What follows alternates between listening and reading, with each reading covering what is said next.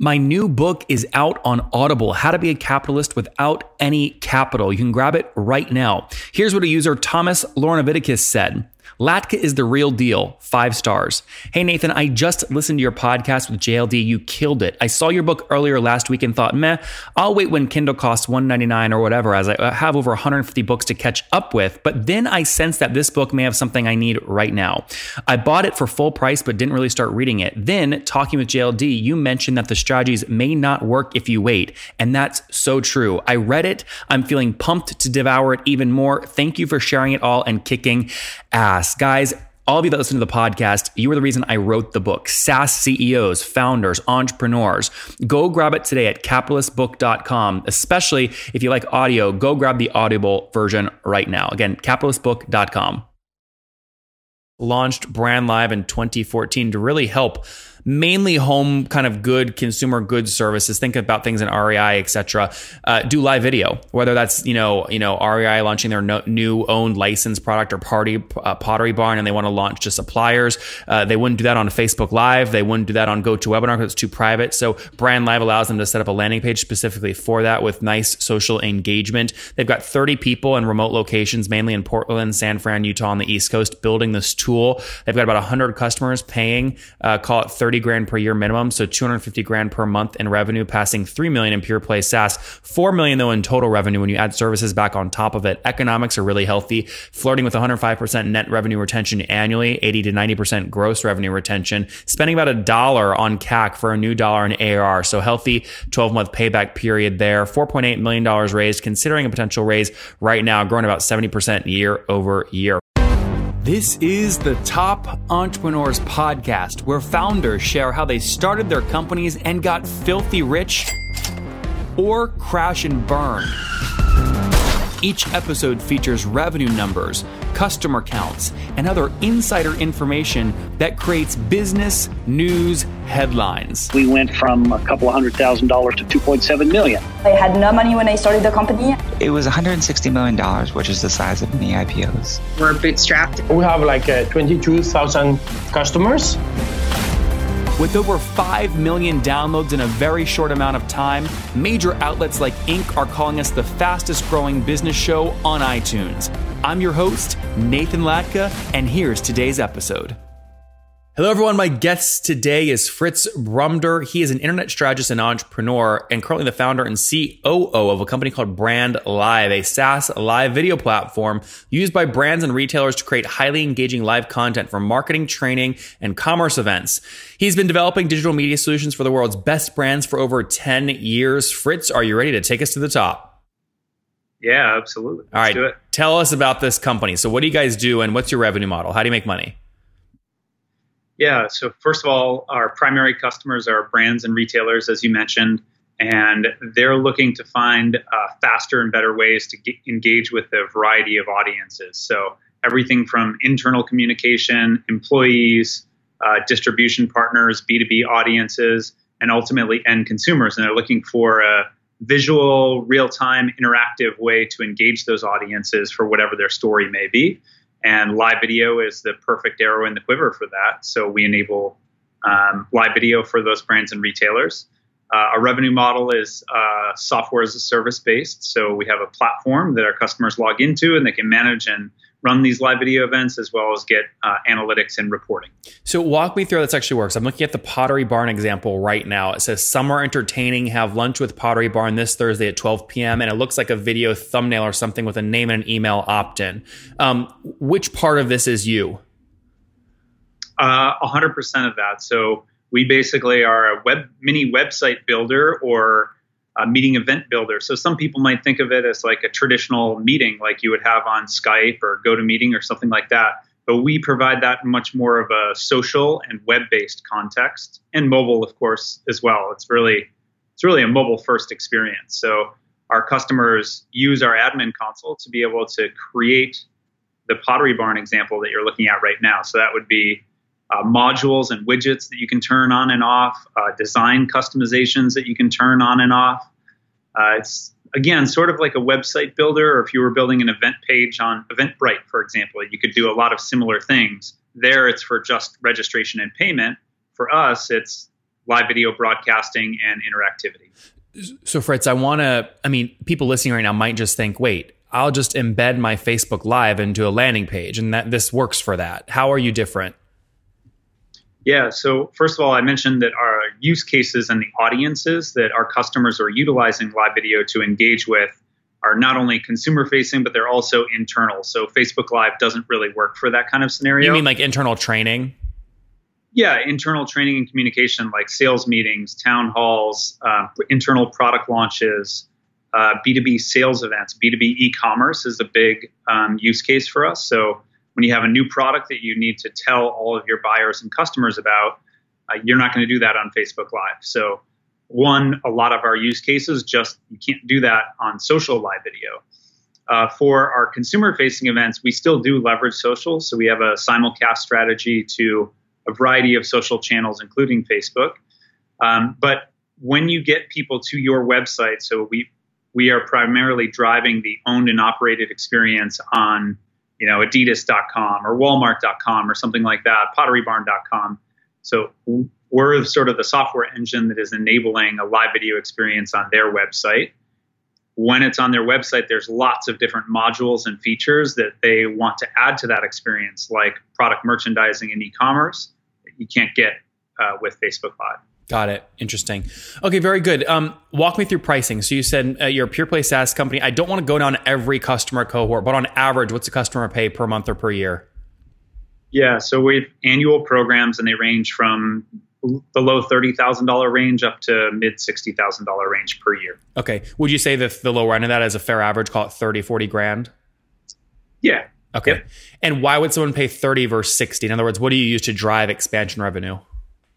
Yeah, we have um, add-on features and modules, and then we also have services. So some of our customers uh, need additional production services. For example, we have a group called BrandLive Production Partners.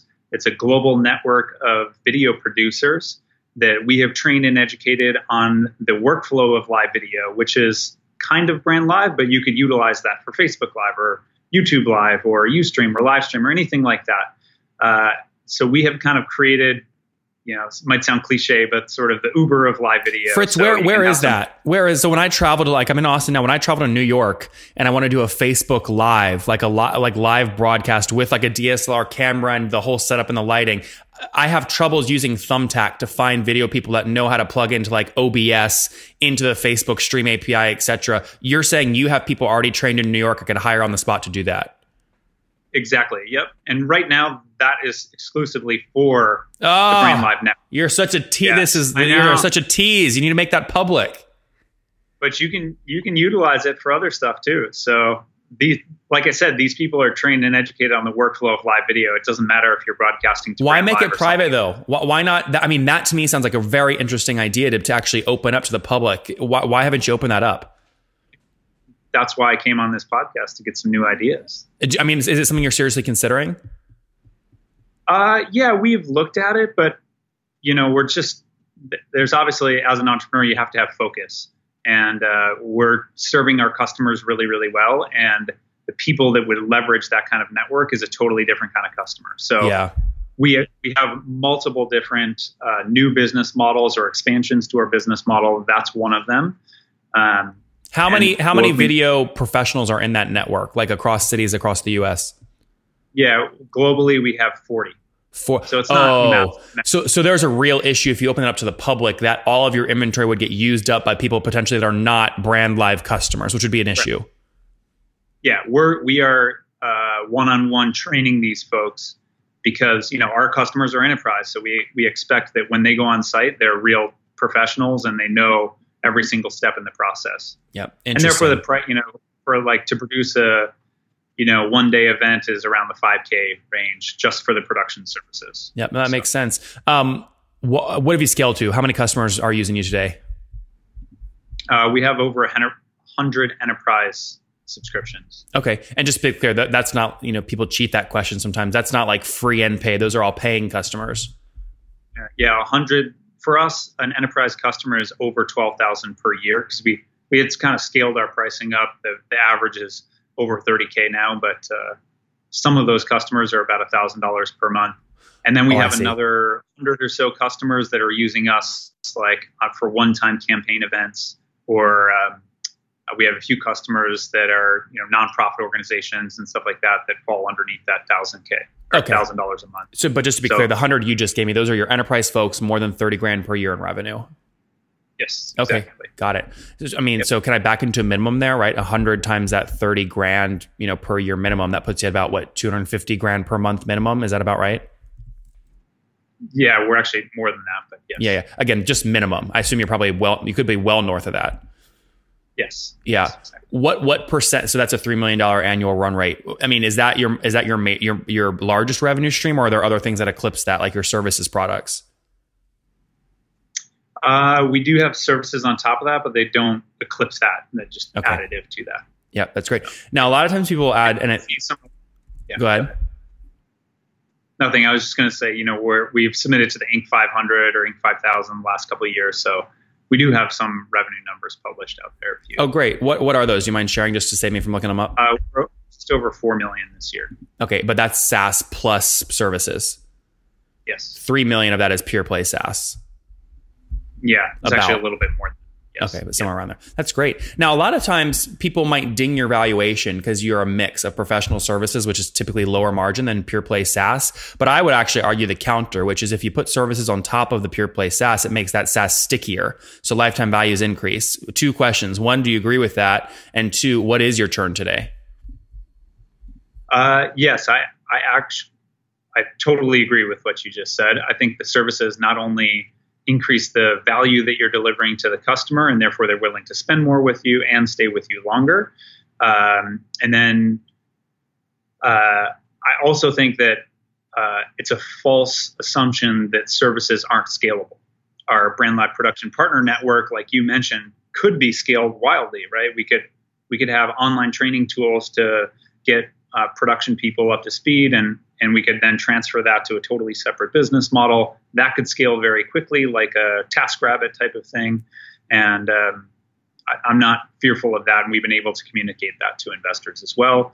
Um, and then our retention is you know right in uh, sort of industry standards. So So- we don't publish our retention numbers but Yeah, when you say when you say industry standard, I mean, are we're talking like 80, 90% yearly.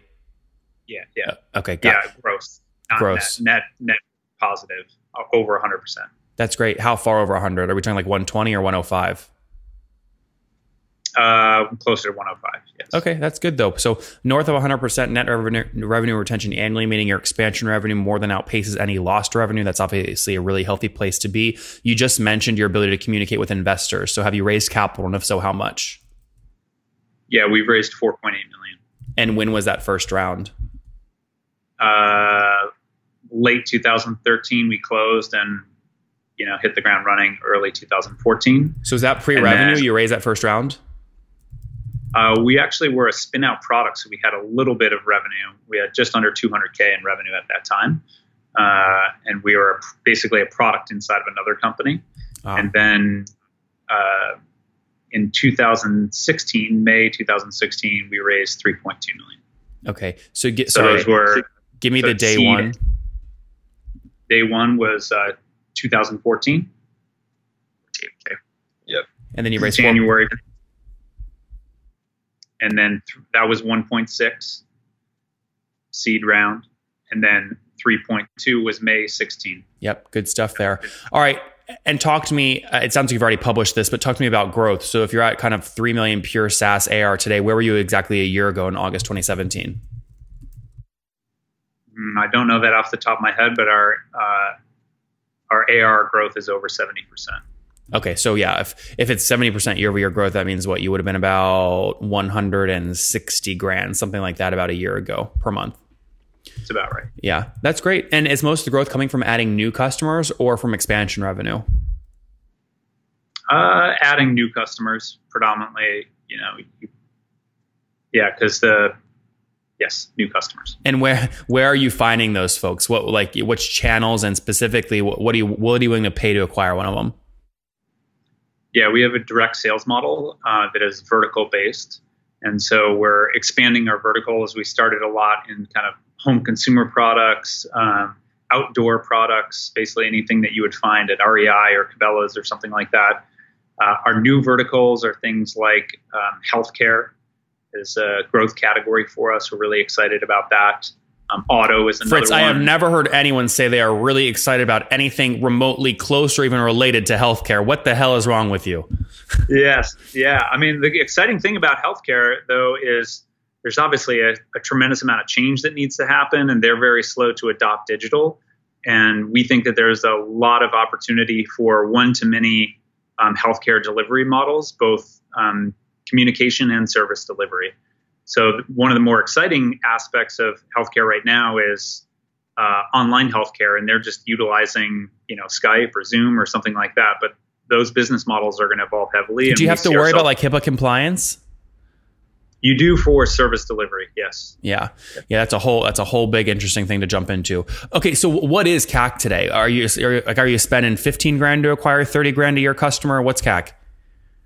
No, we we're we're just over a dollar per um, a dollar in sales and marketing cost per dollar of ARR per year. That's so great. We're we're you know even in year one, and then lifetime value is. Uh, you know, over multiple years, of course. What what do you what do you right now peg a lifetime value to? Uh, well, I know off the top of my head, our LTV to CAC ratio is over three. Okay, so, so if you're spending, th- uh, you know, a dollar f- spend for a dollar of new ARR, and your average, you know, your minimum contract there is called thirty grand a year. So you spend thirty grand to acquire. You're saying it's at least ninety grand in terms of lifetime value. Yes. Yeah, yep. that's great. Um, let's uh, let's uh, last question here. Last time you raised, it sounds like was about a year ago. Um, are you considering raising capital right now? Yeah, we've talked about it. I mean, fortunately, we've always been a really solid business model. Our unit economics are strong, uh, and so uh, we're pretty close to cash flow positive right now. We're in control of our own destiny. Um, we're going through some kind of changes in the market and looking at potentially some consolidation. And you would be buying some other companies, or someone would be buying and rolling you up. Both buying, merging, partnering. Not merging. Yeah. Buying or partnering. Uh, so, if you yeah, did raise, if you did raise, how much would you want to raise? Over seven million. And why? Where would you spend it? Uh, it would be vertical expansion, sales and marketing predominantly. Although there's a lot of product opportunities as well.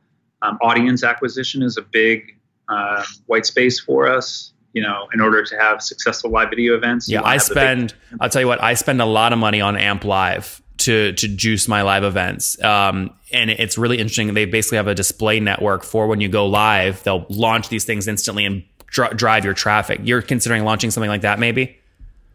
Well, actually, Amp Live is one of our partners. So. Oh, great. Yeah, yeah, I know. We know them very. So you well. should buy them. Maybe. Who's bigger? I don't remember what their numbers are.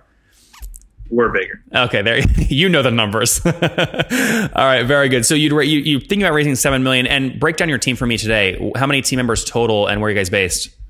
Just over thirty uh, team members. Majority of them are in Portland, although we have San Francisco, um, Utah, and East Coast. Utah, East Coast. Very good. Um, good. So thinking about raising potentially, we'll see what happens there. Very good, Fritz. Let's wrap up here with the famous five. Number one, what is your favorite business book? Mm. I have so many, but Linchpin, uh, Seth Godin. Number two, is there a CEO you're following or studying right now?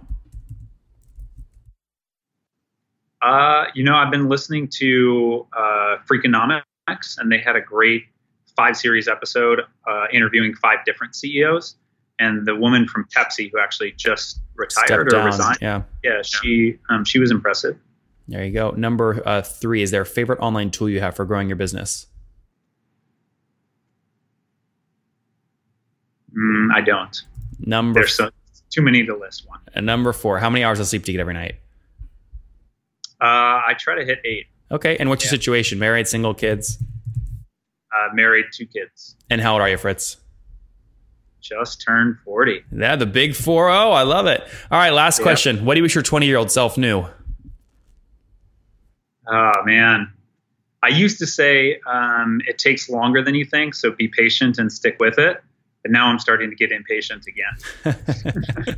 I want things to happen faster, you know, but you realize like businesses just don't uh, become something great overnight. Yep. You know, it's, Guys- it's a 10 year process and uh, that's hard to stomach sometimes. try and stay patient. Fritz launched Brand Live in 2014 to really help mainly home kind of good consumer goods services. Think about things in rei etc uh, do live video whether that's you know you know rei launching their no, new owned licensed product or party uh, pottery barn and they want to launch to suppliers. Uh, they wouldn't do that on facebook live. They wouldn't do that on gotowebinar because it's too private. So brand live allows them to set up a landing page specifically for that with nice social engagement. They've got 30 people in remote locations mainly in portland san fran utah on the east coast building this tool. They've got about 100 customers paying uh, call it 30 grand per year minimum so 250 grand per month in revenue passing 3 million in pure play saas 4 million though in total revenue when you add services back on top of it economics are really healthy flirting with 105% net revenue retention annually 80 to 90% gross revenue retention spending about a dollar on cac for a new dollar in ARR. So healthy